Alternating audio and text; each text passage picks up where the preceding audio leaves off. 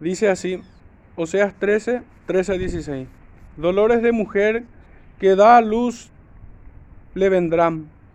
Es un hijo no sabio, porque ya hace tiempo que no debiera detenerse al punto mismo de nacer. De la mano del Seol los redimiré, los libraré de la muerte. Oh muerte, yo seré tu muerte y seré tu destrucción. Oh Seol, la compasión será escondida de mi vista. Aunque él fructifique entre los hermanos, vendrá el solano, viento de Jehová, se levantará desde el desierto y se secará su manantial y se agotará su fuente. Él saqueará el tesoro de todas sus preciosas alhajas.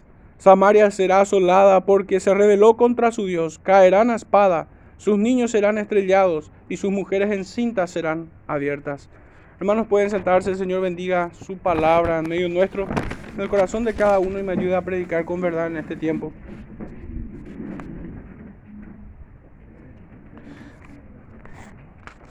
Hermanos, el título de este sermón es, lo presento de forma interrogativa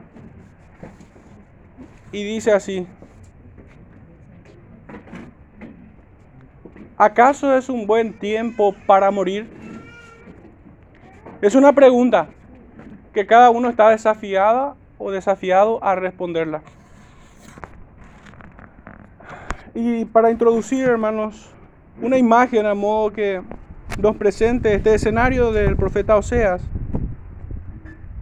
como un retrato hablado acerca del mismo. Quisiera que me acompañes al libro de Números, capítulo 21. desde el verso 1 al 9, dice,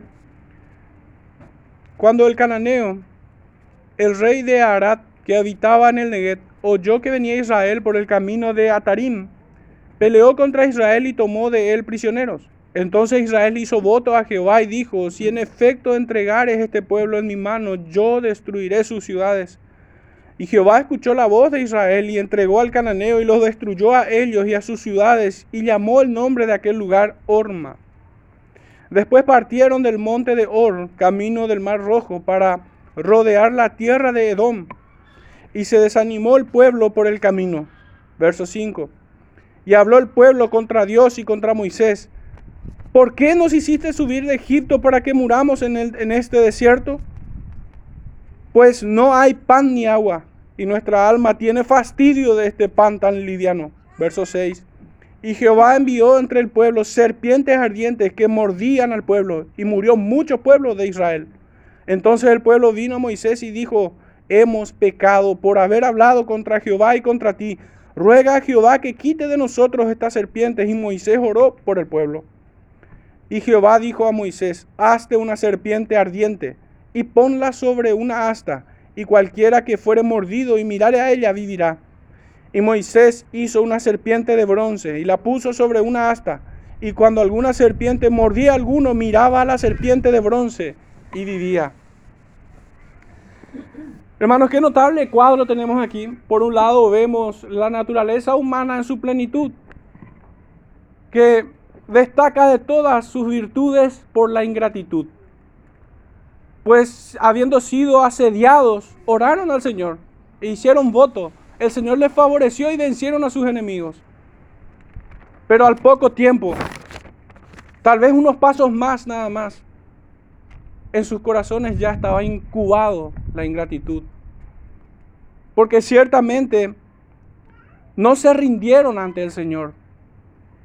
No, no conformaron sus corazones al Señor. No fueron como David. No fueron pobres de espíritu sino que eran hombres jactanciosos, gente en cuyos corazones no había contentamiento alguno. No les bastaba la gracia de Dios, en pocas palabras. Así como muchos hoy no les alcanza Cristo. Que Cristo los haya salvado no es suficiente, sino que demandan más cosas. De hecho, que si el Señor tuviera que decirle a cada uno de estas personas, bástate mi gracia, no reaccionarían como Pablo, sino que zapatearían como niños malcriados. Entonces el Señor envió un juicio sobre aquellos hombres Y estos ni siquiera se atrevieron a arrodillarse y a quebrar sus orgullosos corazones delante del Señor, sino que buscaron a un intermediario, a Moisés, para que el Señor se apiade de ellos. El Señor demandó fe a través de esta condición que, él, que le puso a Moisés. Pues le dijo que se haga de una serpiente, de una serpiente ardiente. Y todo aquel que fuese mordido y mirare será salvo. Pero debía mirar con los ojos de la fe. Debía confiar en su Salvador. Debía mirar a Cristo a través de este elemento, de este instrumento. Hermanos, esta pequeña imagen del Antiguo Testamento en el desierto, en los días del desierto, debió aleccionar los corazones de un pueblo incrédulo, de un pueblo, de un pueblo perverso y que se jactaba de ser hijos de Dios, pueblo de Dios. Hasta el día de hoy eh, la Israel apóstata se jacta de ser un pueblo escogido por Dios. y son mordidos por serpientes, pero ya ni cuenta se dan. Por esto el título de este sermón es una incógnita, es una pregunta. ¿Acaso es un buen día para morir? Tomando un poco prestado la idea que también encontramos en Eclesiastés capítulo 3, verso 2, donde dice que hay un tiempo para nacer y hay un tiempo para morir. Hermanos, en esta mañana vamos a estar dividiendo nuestro estudio en tres puntos. El primero es tocante hacia la negación de nacer de nuevo. Por parte de Israel, pero ciento por ciento es aplicable a todo ser humano nacido de mujer. Tocante al verso 13, nuestro segundo punto es acerca de encontrar vida en su muerte tocante al verso 14 y finalmente su sentencia es firme. Ya resumiendo un poco la idea que encontramos en los versículos 15 y 16 que nos toca en esta mañana para finalmente reflexionar en el texto. Leíamos en el verso 13, dolores de mujer que da luz vendrán es un hijo no sabio, porque ya hace tiempo que no debiera detenerse al punto de nacer. Estamos obviamente ante una metáfora. En el mismo uso que el Señor también le da, en el mismo sentido que el Señor le da a esta metáfora en Juan capítulo 3, cuando el Señor le pregunta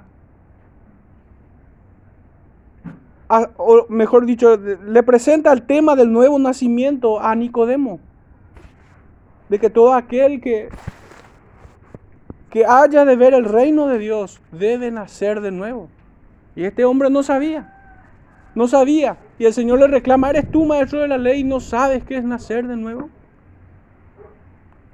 Por medio de una metáfora, de otra metáfora sumada a, a la primera acerca del nuevo nacimiento, tratando de presentar el nacimiento espiritual, la regeneración del alma. Cuando el alma del creyente es vivificado por la obra poderosa del Espíritu Santo. Y la segunda metáfora intenta explicar la primera diciéndoles que es como el viento, que uno no ve, pero oye y percibe. No sabe de dónde viene ni a dónde va, no tiene control de eso, pero sin embargo se siente como nacido de nuevo. Claramente en ese nuevo nacimiento el hombre es completamente pasivo.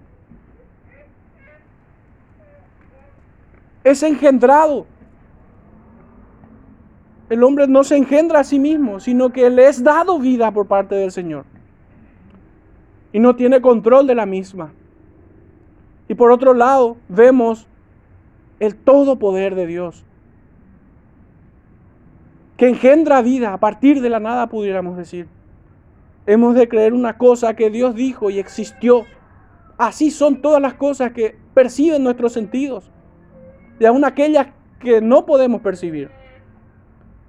El Señor es soberano en su creación, Él es soberano en dar vida y en dar muerte, porque Él también declara en su palabra que Él es quien hiere, quien mata, quien sana y quien, y quien enferma a los hombres, quien salva y quien condena también. Por tanto, si el hombre se apartare de Dios, ¿cómo ha de nacer de nuevo? ¿Cómo ha de salvar su vida? Qué oportuno fue, fue la lectura del Salmo 14 cuando leíamos que solo el necio dice en su corazón no hay Dios. ¿Cuál será el estado final de, este, de los hombres que se encuentran en tal condición?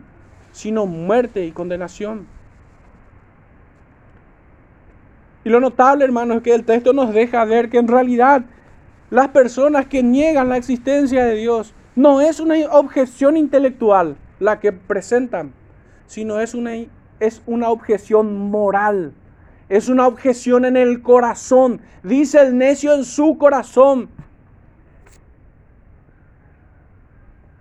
Es que el necio ama su pecado. En el Evangelio de Juan también leemos cuál es la, la condenación del hombre. Que la luz vino al mundo, pero el hombre que dice, creyó, no dice, amó más las tinieblas que la luz. Por tanto, a todos aquellos, por más que vistan o revistan de elocuencia sus argumentos, que objetan la existencia de Dios, no es intelectual, es necio, dice el Señor. No es alguien sabio, no es alguien entendido, es alguien que desprecia la verdadera ciencia porque ¿qué ciencia hay aparte de Dios si Él es el creador del universo? No existe ciencia verdadera, hermanos, que se desentienda de su creador. Por tanto, quienes niegan a Dios son necios y sus objeciones son morales. No puede amar a Dios porque Dios es santo. pero sí ama a su pecado porque es corrupto. Muchas son las declaraciones de los profetas y los patriarcas que nos dejan testimonio en las escrituras acerca de esta condición del hombre. Vemos que las escrituras dice de que Dios hizo al hombre recto, pero el hombre buscó muchas perversiones. Vemos en las escrituras que todo designio del corazón del hombre es de continuo solamente el mal.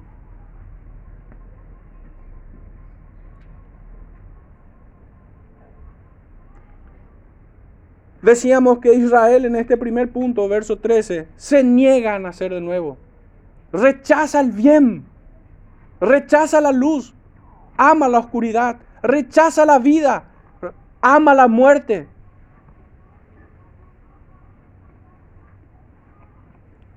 Aquí tenemos entonces una imagen de un parto estropeado a consecuencia de la pereza del feto por nacer, que se resiste a salir del vientre de la madre. Los dolores de parto no serán acallados por ni siquiera por el anhelo de gozo y felicidad de la mujer que procura su alumbramiento. Pues este hijo no quiere venir a la vida, no quiere ver la luz, desea permanecer en oscuridad para huir de la presencia, si pudiera acaso, del Señor.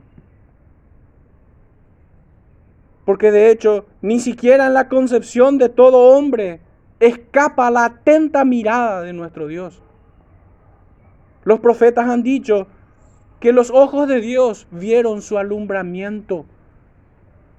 Los profetas han dicho que el Señor conoce su formación en el vientre de su madre. Siendo consciente o inconsciente desde el mismo momento de la concepción y aún mucho antes, el Señor conoce a cada uno. Él es el que pesa los corazones de las personas.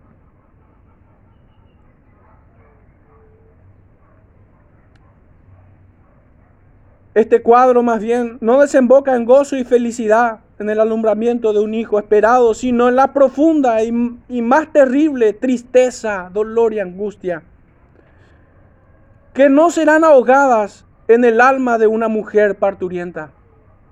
Porque ¿cuál es el estado del alma de una mujer que pierda a su hijo en el parto? Hay dolor. La muerte no trae otra cosa sino dolor para los que se pierden. El pronóstico no es venturoso, sino trágico. Esta imagen debiera llevar a todo aquel pueblo de Israel que oía las palabras del profeta. Nosotros pudiéramos estar oyendo esto con estupor, con sorpresa, con espanto. Pero esta es la clase de hombres, este es el pelaje de bestias que se burlan del profeta, que lo desechan. Porque siglos más adelante vemos a Esteban, el primer mártir del Nuevo Testamento, acusar a todo Israel. ¿A cuál de los profetas no han dado muerte?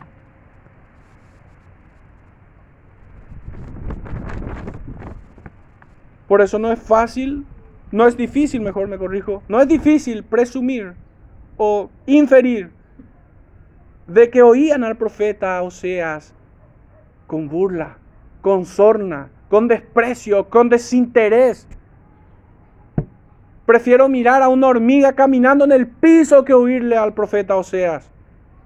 Prefiero entretener mi mente en pecados que oír la exhortación del profeta. Prefiero buscar chistes en cualquiera, antes que ser amonestados por el profeta.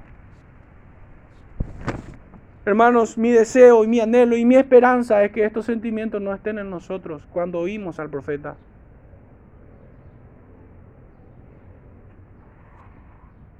Pregúntense una vez más, ¿acaso es un buen día para morir? ¿Cómo responden a esa pregunta? ¿La consideran? ¿O acaso piensan, como todos los necios, que la vida nunca se les acabará? Ya sea porque tengan 5, 10, 15, 20, 30 o 40 años. ¿Qué dice la escritura acerca del tiempo del hombre en esta tierra? Es como neblina, dice, que aparece por un rato, por un poco tiempo y luego se desvanece. Todos los que creyeron en el pasado, que tenían la eternidad en sus manos o que eran dueños de sus propias vidas, despertaron en la llama de su condenación. Hoy ya no está. Aquellos que se creyeron imprescindibles, el cementerio se ha llenado de estos hombres. El cementerio está lleno de imprescindibles, de aquellos que creyeron que eran dueños de sus propias vidas. Que así como el rico insensato decía a su alma, alma, gózate, deleítate.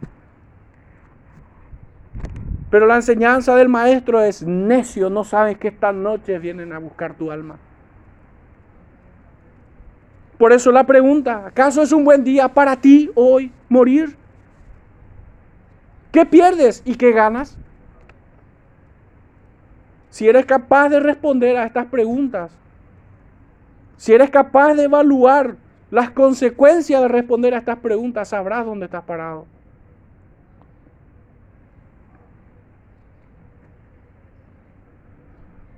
Debió ser entonces una exhortación que,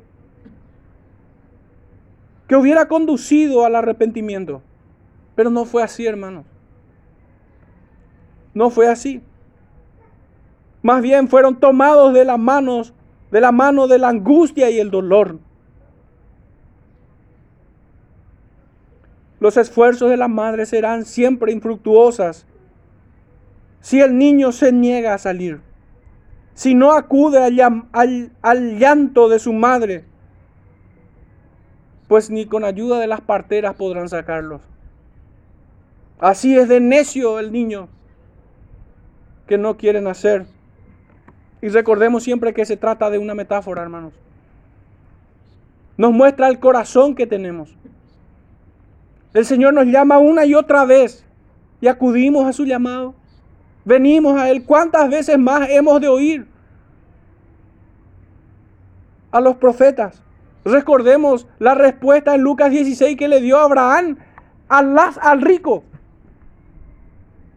Envía a uno de los muertos porque así a lo mejor van a creer.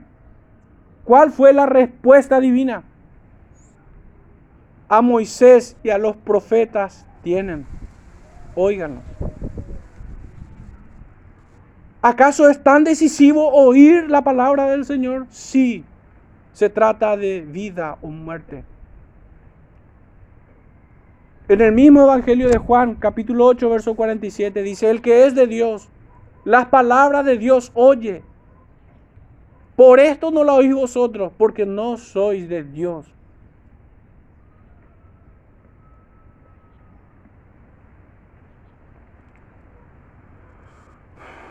Esta metáfora nos muestra el corazón rebelde de Efraín, de aquella Israel del norte, que prefirió morir en desobediencia que acudir a su redentor. Efraín se niega a nacer, se niega a venir a Cristo en términos de rendición y sumisión. Quieren seguir clamando como a Moisés, pide al Señor que, que nos salve. Hagamos voto para que nos dé la victoria. Pero no se rinden. Piensan que el favor de Dios es un trueque que se puede negociar con ellos, con él. Es el Señor quien pone condiciones y no el hombre. Es el Señor que pone condiciones de arrepentimiento y fe, sumisión a su señorío. No hay otra forma de venir a Cristo. No hay otra forma. La posición que nosotros tenemos delante de Él, habiendo nacido de nuevo, habiendo sido convertidos, habiendo nacido de nuevo, hermanos, es que fuimos tomados como esclavos. Por precio de sangre hemos sido comprados. Debemos responder como soldados entrenados en obediencia, como siervos de su casa, que dice, Señor, heme aquí. Pero el cristianismo actual insiste y se afana en presentar a Cristo como un mozo. ¿Qué te sirvo? O reducirlo como a un amuleto. Si soy cristiano, todo me tiene que ir bien. Reducen las escrituras como si fueran horóscopo. Esta es la característica, hermanos, de los que se pierden, de los que resisten a nacer de nuevo de los que desprecian la luz del Evangelio, de los que nunca alumbrarán en esta tierra. Son tinieblas y no luz. Son polvo de la tierra y no sal.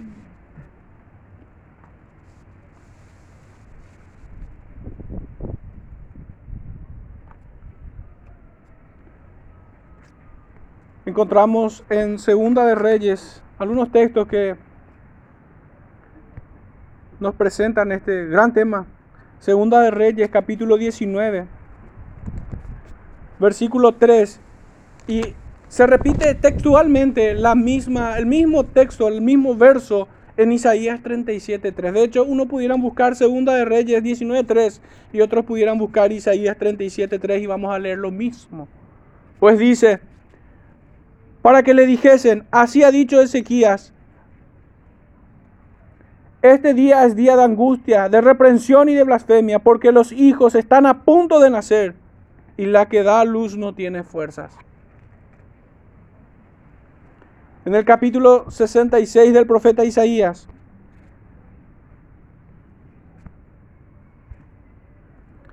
verso 9 leemos, yo que hago dar a luz, no haré nacer dijo Jehová.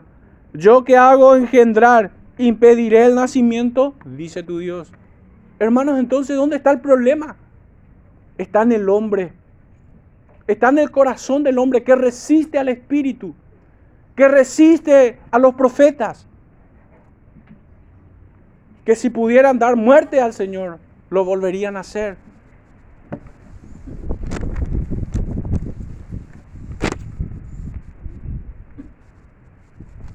Si no se arrepienten, esta es la condenación. Primera Tesalonicenses capítulo 5, verso 3 dice que cuando digan paz y seguridad, entonces vendrá sobre ellos destrucción repentina, como los dolores a la mujer encinta, y no escaparán. De, vuelta a la misma metáfora. Pero estos, dolores aparecen en esta vida, pero continuarán en la siguiente, hermanos. En esta vida y en la venidera, el dolor no va a ser más que crecer en aquellos quienes resisten nacer de nuevo. Nuestro segundo punto, esto canta el verso 14, vida en su muerte. Dice así el texto, de la mano del Seol los redimiré, los libraré de la muerte. Oh muerte, yo seré tu muerte y seré tu destrucción, oh Seol. La compasión será escondida de mi, de mi vista. Es imposible no relacionar este texto con con el libro de un antiguo que había titulado de esta manera, La muerte de la muerte en la muerte de Cristo. Porque ciertamente la muerte será tirada al infierno. El Señor, el Señor destruyó el imperio de la muerte y de esa manera ha, en su muerte ha dado muerte a la muerte. Un texto que aquí en Osea ciertamente suscita cierta controversia en su interpretación, pues las nuevas traducciones colocan signos de interrogación a estas primeras cuatro frases, de tal manera que se lee de esta manera. ¿Los rescataré del poder del Seol? Pregunta. Segunda pregunta, ¿los redimiré de la muerte? Tercera pregunta, ¿dónde están tus plagas, oh muerte? Y cuarta y última pregunta, ¿dónde está tu destrucción, oh Seol? Hermanos, si nosotros consideráramos como traducciones correctas estas, ¿cómo responderemos a estas preguntas? ¿Cómo hemos de responder? ¿Los rescataré del poder del Seol? ¿Qué responderíamos? no en su impenitencia. A ningún impenitente el Señor va a redimir. Pero ciertamente aquellos que le buscan serán hallados por Él. El Señor no desprecia un corazón contrito y humillado. Da gracia a los humildes, pero a los soberbios los resiste.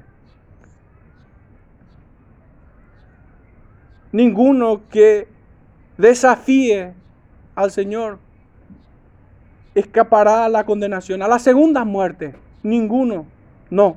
En impenitencia no escaparán. La segunda pregunta decía, ¿los redimiré de la muerte? ¿A los que vienen en, en arrepentimiento y fe? Sí. Tercera pregunta, ¿dónde están tus plagas o muerte? Desaparecen para los que nacen de nuevo ya no ejerce poder sobre ello. El pecado ya no se enseñorea del, del creyente y será librado por completo en la resurrección del cuerpo, en la segunda venida del Señor. Finalmente, ¿dónde está tu destrucción, oh Seol? En Cristo, en su resurrección. No hay más esperanza para los que niegan a venir al Dios de nuestra salvación. Mas para los que creen hay vida y perdón de pecados. Son traídos de las tinieblas a su luz admirable, como, como nos enseña Pedro en su primera epístola, capítulo 2, verso 9.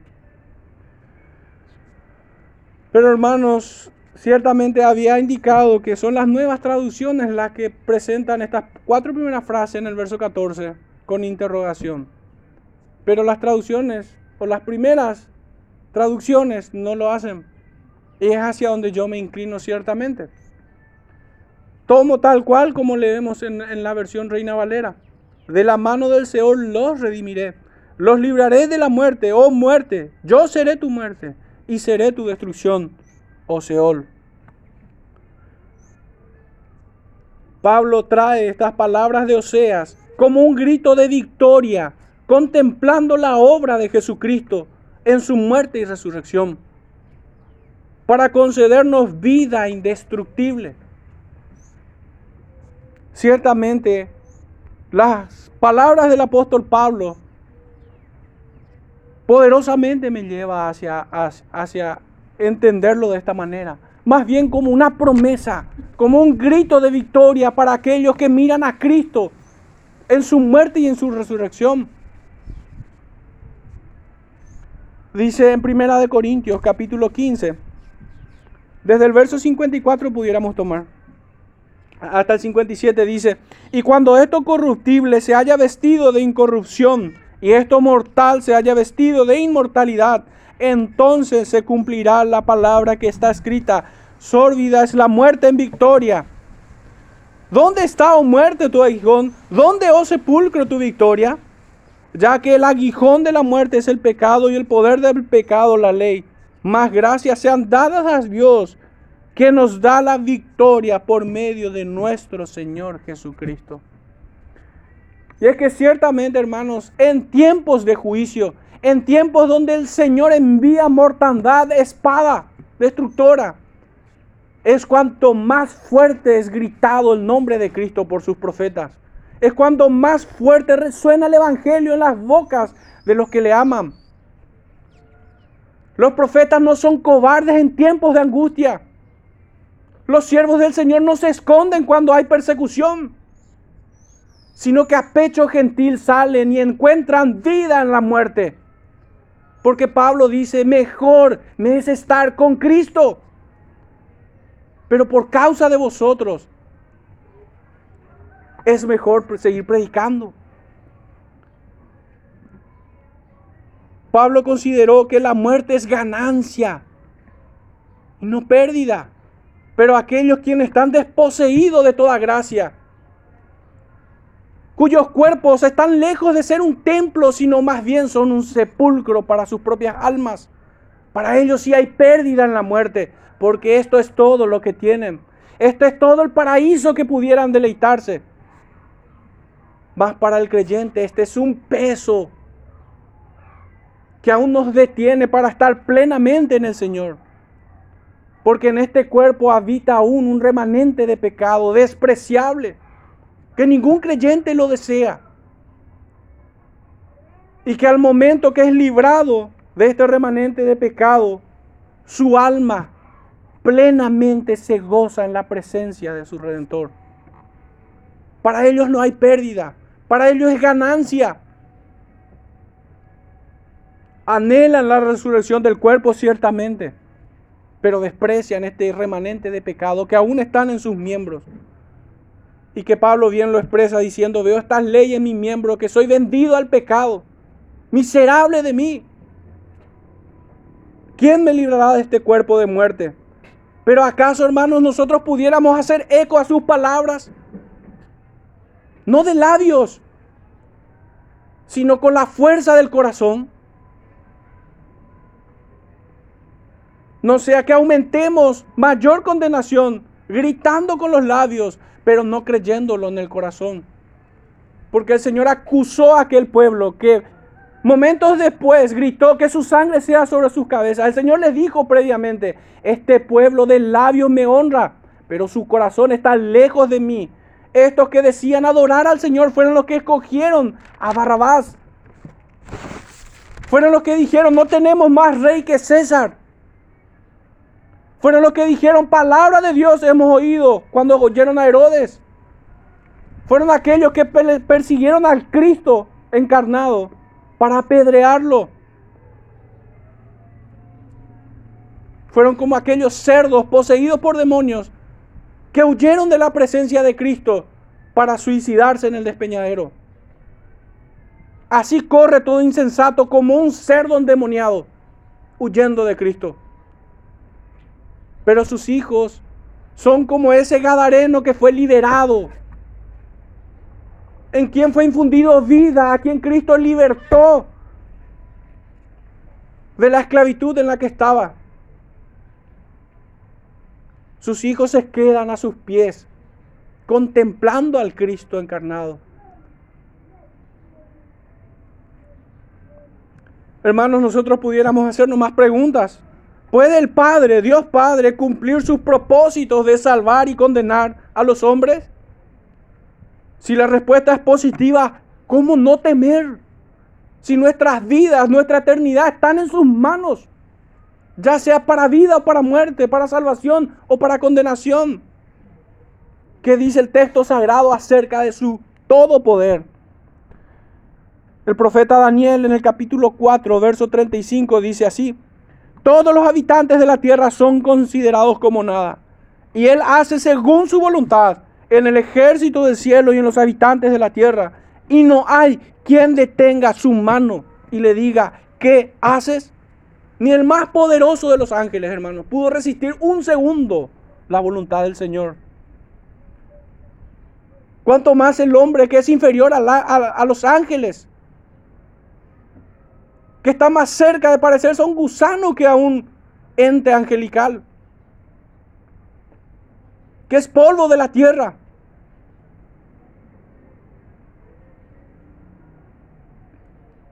¿Puede acaso el Hijo salvar a los suyos?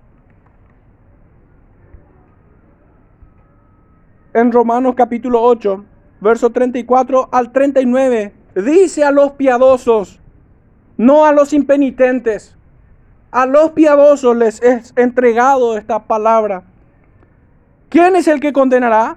Cristo es el que murió, más aún el que también resucitó, el que además está a la diestra de Dios, el que también intercede por nosotros, por los piadosos hermanos, no por los impenitentes. ¿Quién nos separará del amor de Cristo? Tribulación, angustia, persecución, hambre, desnudez, peligro, espada si nos situamos históricamente en el texto, ni el pueblo asirio que traía la espada sobre Israel iba a separar a todo aquel piadoso que venía en arrepentimiento y fe ante las palabras, ante el llamado del profeta Oseas. Pero así también hoy es el mismo llamado que el Señor sigue haciendo a través de sus profetas.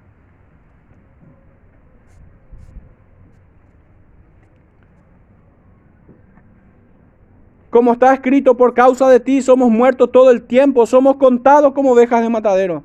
Antes, en todas estas cosas somos más que vencedores por medio de aquel que nos amó. Por lo cual estoy seguro, dice, de que ni la muerte, ni la vida, ni ángeles, ni principados, ni potestades, ni lo presente, ni lo porvenir, ni lo alto, ni lo profundo, ni ninguna otra cosa creada nos podrá separar del amor de Dios, que es en Cristo Jesús, Señor nuestro. Esta palabra es para que la atesore todo hijo de Dios en su corazón. Su salvación es tan, tan cierta como la palabra de Dios. Y no hay nadie quien detenga su mano y le diga, ¿qué haces? Cristo es quien salva. Dios Padre cumple su propósito de salvar y condenar. Cristo cumple su propósito de salvar a los suyos, a quienes le fueron dados. ¿Puede acaso el Espíritu Santo hacernos nacer de nuevo para que la salvación sea aplicada a nuestros corazones? En el mismo capítulo 8, pero subimos unos versículos más arriba, desde el verso 14 al 16, leemos, porque todos los que son guiados por el Espíritu de Dios, estos son hijos de Dios. Fíjense, aquí encontramos el condicionante, hermano. Y pues dice, todos los, está delimitado, todos los que son guiados por Dios, por el Espíritu Santo.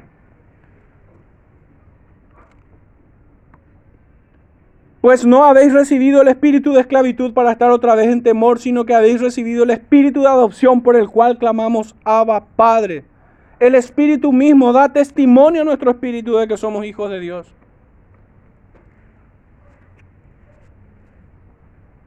Cumple su obra el Espíritu Santo en cada uno de los escogidos, de, de cada uno que le fueron dados del Padre al Hijo. Sí, hermanos. Y estos son guiados. Son guiados por el Espíritu.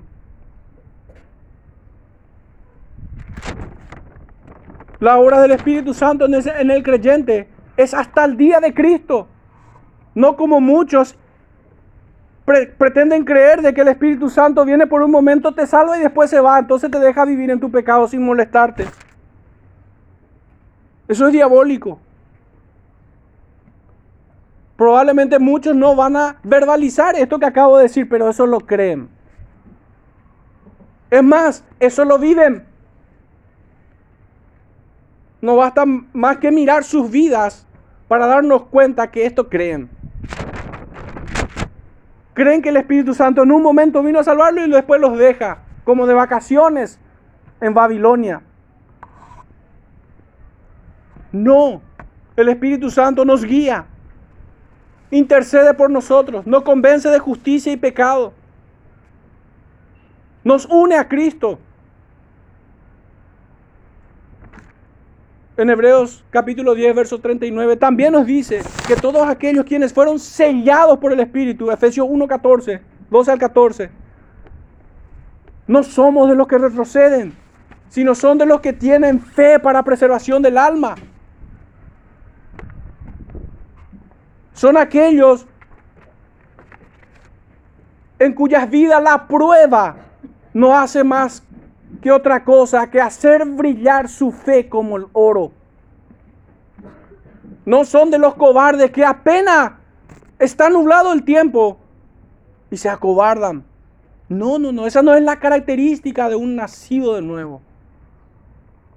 Son como Pedro, son como Pablo, son como Esteban, son como Simeón que esperó ver con sus ojos al Salvador.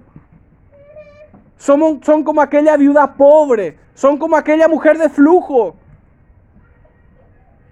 Son hombres de fe.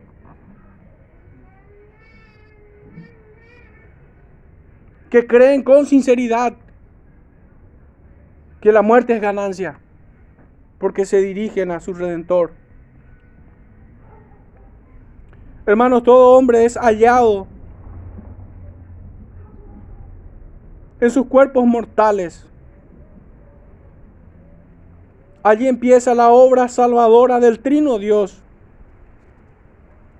Pero una vez más hemos de descifrar si nuestros cuerpos son un templo del Espíritu o son un sepulcro para nuestras almas. Todos sus redimidos son encontrados en un estado de completa incapacidad. Así son traídos a Cristo. El Evangelio de Juan una vez más, capítulo 6, versos 37, dice, todo lo que el Padre me da, coma, viene a mí, coma, y yo no les echo fuera. Cuán determinante este, es este versículo para entender la salvación del hombre. No radica en alguna capacidad humana. Le fue dado del Padre al Hijo. Y en el poder del Espíritu Santo es traído. Pues versículo más adelante en el verso 44 dice que ninguno puede venir a mí si el Padre no le trajere. ¿Acaso el hombre es tan bueno que puede venir a Dios y buscar a Dios? Ese es el engaño de Satanás. No hay justo ni aún uno, no hay alguien que haga lo bueno, leíamos en el Salmo 14, y que en su providencia nos permitió leer esto hoy. Pero es la misma enseñanza que encontramos en el libro de Romanos capítulo 3, versos 10 al 18. No hay justo ni aún uno. ¿Acaso ha cambiado algo?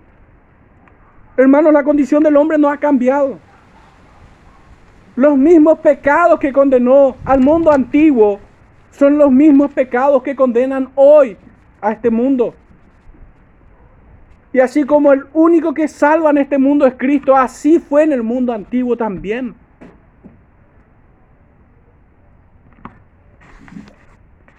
Y es que separados de Cristo no hay más que condenación.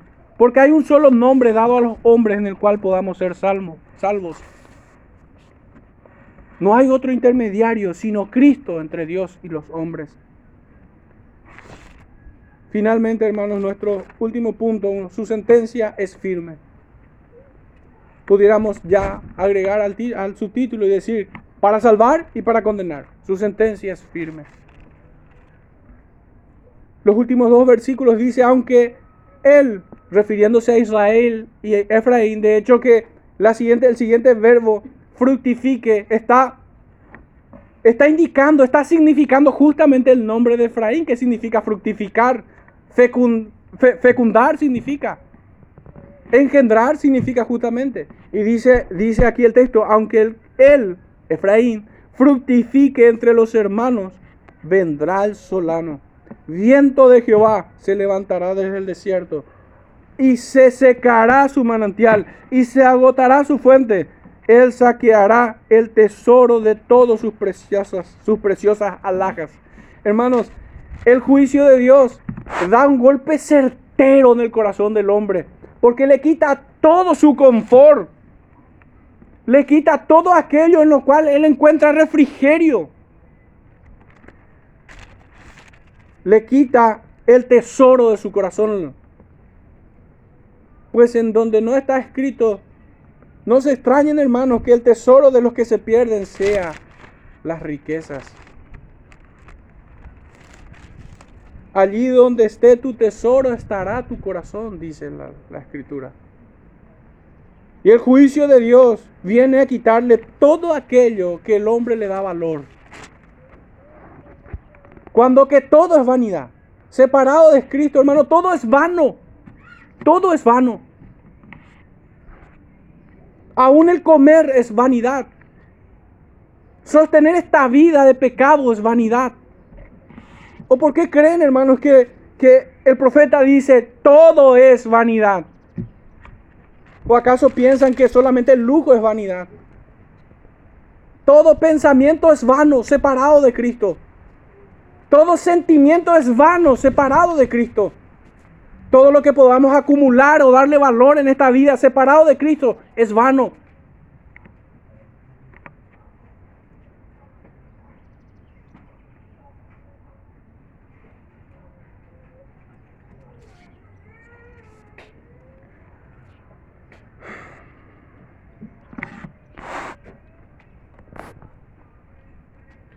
Hermanos, aunque sean muchos estos hombres, aunque mucho pueblo se una en contra de su escogido, como lo hicieron en los días de su humillación,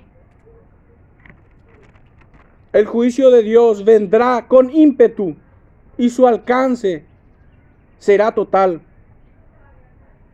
Nadie podrá detener. Aunque se unan todos los hombres, no podrán detener su juicio. Así lo presenta el profeta por medio de otra metáfora, pues dice, vendrá el solano viento de Jehová. Asiria será su instrumento para ejecutar su sentencia, aunque ellos también recibirán su propio juicio. Estoy refiriendo a Asiria. También ellos recibirán su propio juicio. El profeta Naúm nos deja ver esto en el capítulo 3, podemos leer desde, desde el verso 1, dice, ay de ti ciudad sanguinaria, toda llena de mentira y de rapiña, sin apartarte del pillaje, chasquido de látigo y fragor de ruedas, caballo atropellador y carro que salta, jinete iniesto y resplandor de espada y resplandor de lanza, y multitud de muertos y multitud de cadáveres, cadáveres sin fin, y en sus cadáveres tropezarán a causa de la multitud de las fornicaciones de la, de la ramera de hermosa gracia, maestra en hechizos, que seduce a las naciones con sus fornicaciones y a los pueblos con sus hechizos. Heme aquí contra ti, dice Jehová de los ejércitos, y destruiré tus faldas en tu rostro, y mostraré a las naciones tu desnudez y a los reinos tu vergüenza, y echaré sobre ti inmundicia y, te afrentaré y te pondré como estiércol. Todos los que vinieren, los que vieren, se apartarán de ti y dirán, Nínive es asolada. ¿Quién se compadecerá de ella? ¿Dónde te buscaré consoladores? Es notable, hermanos, que, que sea Nínive, porque ya habiendo estudiado el libro del profeta Jonás, hemos visto que Nínive se había arrepentido. Pero bastó 100 años, hermanos, para que este pueblo se incline de vuelta hacia los Baales apartándose de Dios. volviendo a todos sus pecados. Pero díganme si estos pecados que aquí el profeta Nahum denuncia en contra de Nínive no son los mismos que están en el corazón de los hombres hoy en día. ¿Acaso no son perversiones, sensualidad, sexualidad, toda clase de pecados sexuales? ¿No es lo que el hombre hoy busca? Hermanos, ¿y cómo piensan que el juicio no va a ser el mismo? Si el mismo Dios santo que condena ese pecado en el Antiguo Testamento no será el mismo que condena en el Nuevo. ¿Acaso no es mandado al creyente que todo aquel que invoque el nombre de Cristo apártese de iniquidad? Es el mismo mandamiento. Es el mismo Dios, es la misma sentencia. Yo no entiendo cómo muchos predicadores y muchas iglesias creen que el Dios del Antiguo Testamento no es el mismo que el Nuevo.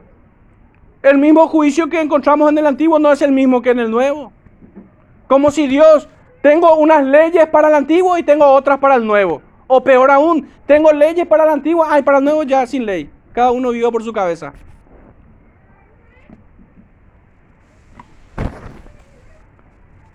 Asiria es representado aquí en esta metáfora como el viento solano, viento de Jehová. Pero volviendo a Nahum, vemos que estos también serán condenados. Ese era nuestro punto al tomar este versículo. ¿Eres tú mejor que Tebas, que estaba sentada junto al Nilo, rodeada de aguas, cuyo baluarte era el mar y aguas por muro? Etiopía era su fortaleza, también Egipto, y eso sin límite. Fud y Lidia fueron sus ayudadores. Sin embargo, ella fue llevada en cautiverio. También sus pequeños fueron estrellados en las encrucijadas de todas las calles. Y sobre sus varones echaron suertes. Y todos sus grandes fueron aprisionados con grillos.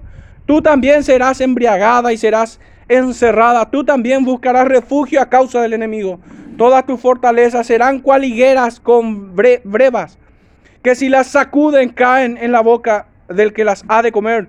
He aquí tu pueblo será como, como mujeres en medio de ti las puertas de tu tierra se abrirán de par en par a tus enemigos, fuego consumirá tus cerrojos.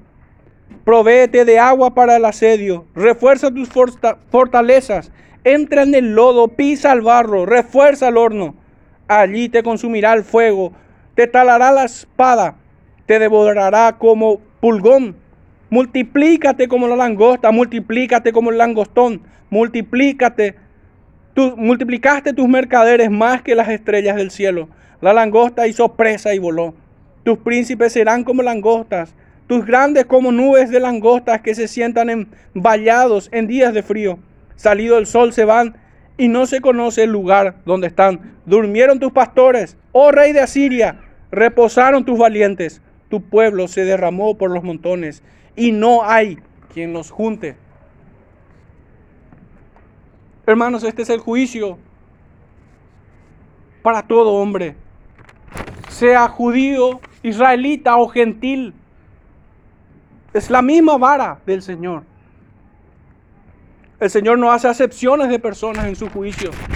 No hay linaje de hombre que pudiera atenuar siquiera un látigo menos en el día de su furor. En, e, en este escenario, sin embargo, vemos algo más que aquellos que se condenan. Vemos también a aquellos quienes acuden en arrepentimiento, porque ciertamente la angustia y el dolor, hermanos, es enviado al creyente para corregirlo, para disciplinarlo. Vimos en este texto de Nahum varias veces compararlo con langostas. Y ciertamente eso nos lleva al libro del profeta Joel, donde el Señor había enviado un juicio de langostas. Y habíamos reflexionado acerca de ese juicio del Señor que ciertamente el Señor hace descender su juicio sobre todo un pueblo, sobre toda la humanidad. En ocasiones envía langostas o en ocasiones no envía las autoridades que tenemos. Cuyo ADN es diferente puede ser, pero el corazón es el mismo, el juicio es el mismo. Pero hermanos, aquellos quienes son impenitentes e irreconciliables, el juicio de Dios es como una espada que viene a quitarles la vida y enviarla a condenación. Pero para aquellos que, hermanos, que pudieran estar en su desidia, pecando, desatendiendo los medios de gracia y cayendo en pecado, así como cayó David, para ellos e, este juicio es como una vara correctiva que los azota y corrige, que endereza las rodillas paralizadas Y ciertamente la disciplina al principio no es causa de gozo, pero trae frutos apacibles de justicia. Y en un tercer grupo podemos encontrar aquellos que se mantuvieron firmes y velando. Podemos encontrar en medio de este juicio a hombres piadosos, pero aún para ellos, hermanos, el juicio es un medio de gracia que los hace reflexionar más y más acerca de, de su humillación, acerca de su necesidad de Cristo, acerca de su incapacidad. Y como un efecto inmediato, hermanos, los acerca más al dador de vida, los acerca más al benefactor de sus almas, en arrepentimiento y fe, siendo llevados cada vez más en oración, siendo ejercitados cada vez más en el discernimiento de su palabra, de entender los tiempos de esto. Fueron acusados los fariseos de su tiempo, que ellos podían interpretar o entender el movimiento de las nubes, pero no entendían la condición en la que estaban sus almas. Al punto que el Cristo vino a los suyos, pero los suyos no le recibieron.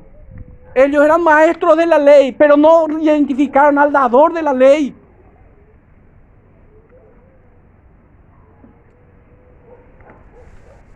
Ellos se jactaban de ser hijos del Padre de la fe, pero no tenían fe en quien podía justificarlos.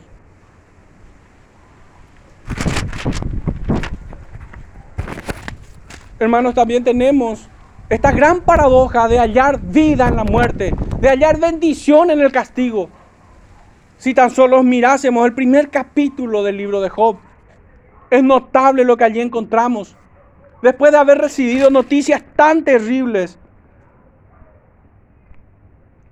Job dice el capítulo 1, verso 20 al 22, entonces Job se levantó y rasgó su manto y rasuró su cabeza y se postró en tierra y adoró. Adoró, dice.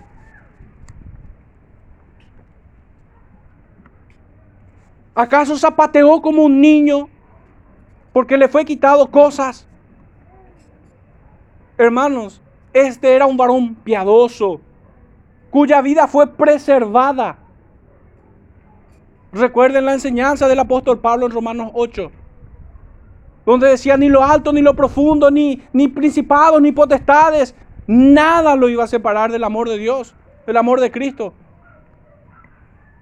Pero ¿acaso un creyente pierde algo en esta vida y puede reclamar algo al Señor? Hemos de preguntarle, ¿te alcanza su gracia? ¿Cristo te debe algo? ¿Algún vuelto te falta? Allí hemos de descubrir el verdadero rostro de quien nos habla, de quien se queja de Dios. Ciertamente, de las declaraciones que más me impactan en las escrituras son muchas, pero las que más me llevan a reflexionar es la que encontramos en el mismo libro de Job, capítulo 19, verso 25. Pues después de haberlo perdido todo, dice Job, yo sé que mi redentor vive. Y al fin se levantará sobre el polvo. Y después de deshecha esta mi piel, en mi carne he de ver a Dios. ¿Dónde están los ojos de Job? En el mismo lugar donde están los ojos de Pablo. En el supremo llamamiento. En el supremo galardón en Cristo Jesús. Allí debe estar los ojos de quienes se salvan. Los ojos de quienes nacen de nuevo y ven la luz de su alumbramiento. Pero en la angustia y en la tribulación ninguno que no haya nacido ve a Cristo. Estoy hablando en términos espirituales. Quien permanece muerto en sus delitos y pecados no encuentra consuelo en la muerte, sino gran pérdida. ¿Cuál era la pregunta de este sermón? ¿Cómo titulaba? ¿Acaso es un buen día para morir? Responde a la pregunta. Ni siquiera tengo necesidad de oírla, pues Dios conoce tu respuesta. En el capítulo 42 del libro de Job, dice, respondió Job a Jehová y dijo, yo conozco que tú todo lo puedes y que no hay pensamiento que se esconda de ti. ¿Quién es el que oscurece el consejo sin entendimiento? Por tanto, yo hablaba lo que no entendía, cosas demasiado maravillosas para mí, que yo no comprendía. Oye, te ruego y hablaré. Te preguntaré y tú me enseñarás. De oídas te había oído, más ahora mis ojos te ven. Por tanto, me aborrezco y me arrepiento en polvo y ceniza. Hermanos, el nuevo nacimiento, la salvación no es, no es una frase preensamblada. No es un entendimiento nada más. No es el conocimiento de una letra o de una teoría. Es un conocimiento experiencial. Ahora mis ojos te ven. Cuán espantoso es el resultado del decisionismo de haz tu oración, la oración del pecador. Di conmigo, repite conmigo. No hacen más que ofrecer un placebo al alma de un condenado hacerles creer que son salvos cuando son reos de muerte. Memorizar un versículo no te salva, pues de esa manera ningún fariseo hubiera perecido. Tienen que tener la misma experiencia que Job. Ahora mis ojos te ven. De oídas te había oído. Muchos habían hablado de ti alrededor mío. Pudiera incluso que este mensaje encontrar algunos con 20 años de cristianismo. Y recién ahora decir, de oídas te había oído, mas ahora mis ojos te ven. Y hermanos, ¿cuál es el resultado de esto, de esta experiencia? Me aborrezco en polvo y ceniza. Me arrepiento y me aborrezco, dice. Es un desprecio por el pecado, por el remanente de pecado. Quiero estar allí con Cristo. ¿Cómo responderemos entonces a la pregunta, ¿acaso es un buen día para morir? Y no estoy haciendo apología del suicidio, pues sabemos que todo suicida es del diablo.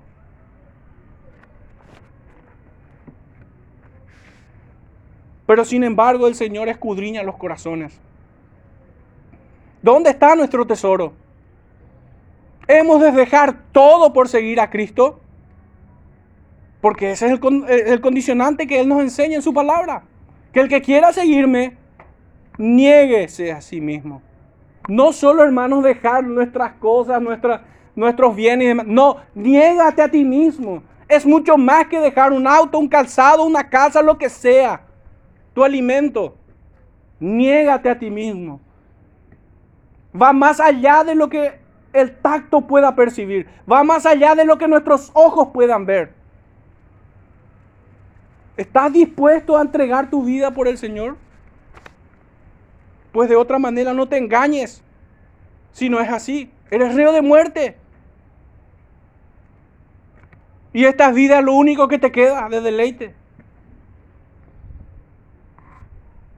Es curioso que todos los que, los que odian a Dios, odian a Dios, se excusan diciendo que Cristo no quiso salvarlos.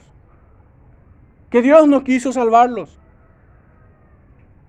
Es curioso. Ellos son los que odian a Dios. No quieren venir. Una y otra vez el Evangelio toca a sus puertas, golpea sus conciencias, latiga sus almas y aún así no vienen. Ciertamente yo por mucho tiempo he creído que si no te, si no te enseña el consejo, lo hará el dolor. Pero hermanos, hay una raza de hombres que ni con el látigo aprenden. Aunque reciben juicios y tras juicios de Dios, no aprenden. Hay gente tan obstinada como bestias. Hermanos, ya entrando en nuestra reflexión final,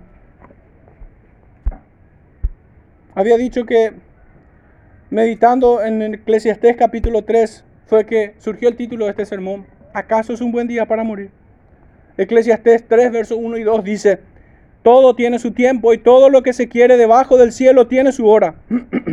tiempo de nacer y tiempo de morir, tiempo de plantar y tiempo de arrancar lo plantado. Pero saltemos al capítulo 7 para ver dónde se encuentra nuestro corazón. Dice Eclesiastés 7, verso 2 al 5. Mejor es ir a la casa del luto que a la casa del banquete, porque aquello es el fin de todos los hombres, y el que vive lo pondrá en su corazón. El que vive, dice. El que vive va a reflexionar en la muerte. Será capaz de responder a la pregunta, ¿acaso es un buen día para morir? El que vive, no el que está muerto. Mejor es el pesar que la risa, porque con la tristeza del rostro se enmendará el corazón. El corazón de los sabios está en la casa del luto, mas el corazón de los insensatos en la casa donde hay alegría. ¿Qué buscan nuestros corazones? Vanidad, alegría todo el tiempo. No es que sea pecado alegrarnos, claro, hay muchos momentos donde el Señor nos concede en su bondad cosas buenas. Pero hermanos, de nada eso servirá si no tenemos a Cristo en nuestros corazones. ¿Qué valor pudiera tener incluso vivir esta vida separado de Cristo? Cada segundo que vivimos aumentamos nuestros pecados, aumentamos nuestra condenación, echamos combustible al fuego.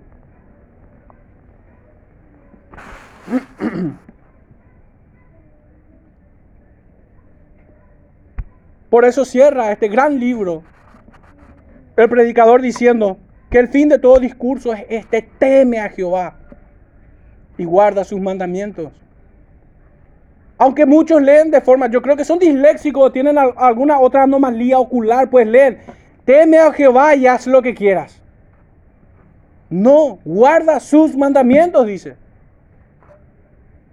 Y en el libro de los Gálatas, el apóstol Pablo una vez más dice que la ley vino a ser un ayo a Cristo. El libro de los Salmos nos dice que es lumbrera nuestro camino, a nuestros pies. Nos dice que es santa y perfecta, que convierte el alma. Pero muchos la desprecian como si fuera algo leproso.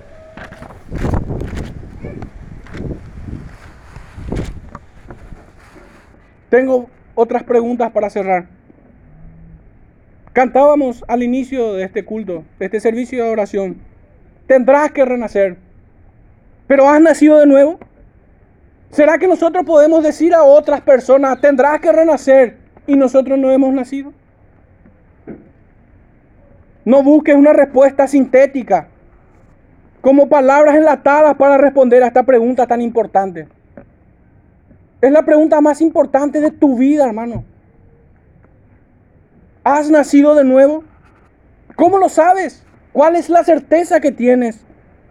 ¿Estás seguro de que has nacido? ¿Cuál es el testimonio del Espíritu en tu vida?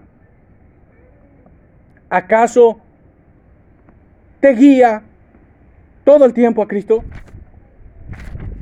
¿O se ha separado de ti? ¿Te ha abandonado? No estás a tu, a tu alma rehuyendo a responder suficientemente a esta pregunta. Mira en tu interior. ¿Qué encuentras? ¿Un templo o un sepulcro? ¿Qué encuentras? ¿Podredumbre o el impulso de un corazón que busca a Cristo?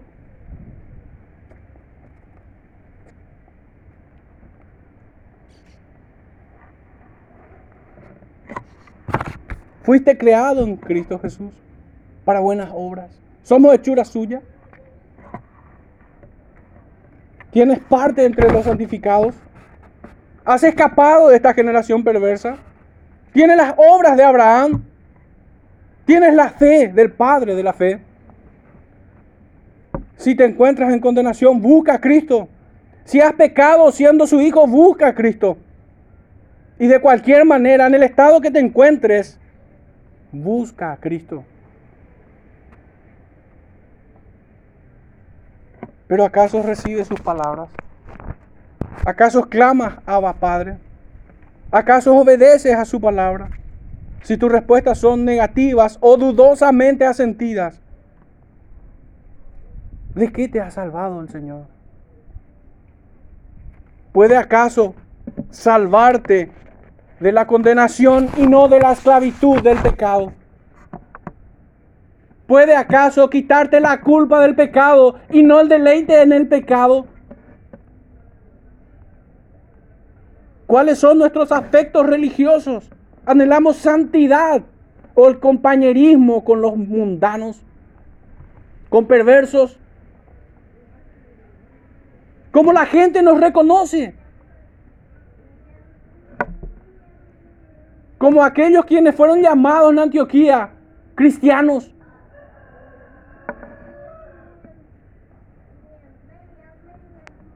Dios quiera que así sea, hermanos. Que el Señor nos ayude en este tiempo a reflexionar su palabra, porque ciertamente si tan solo yo lo dijera, no, habría necesidad que ni siquiera lo tomen en serio. Pero es el profeta que habla de parte del Señor. El Señor nos ayude en todo, hermanos.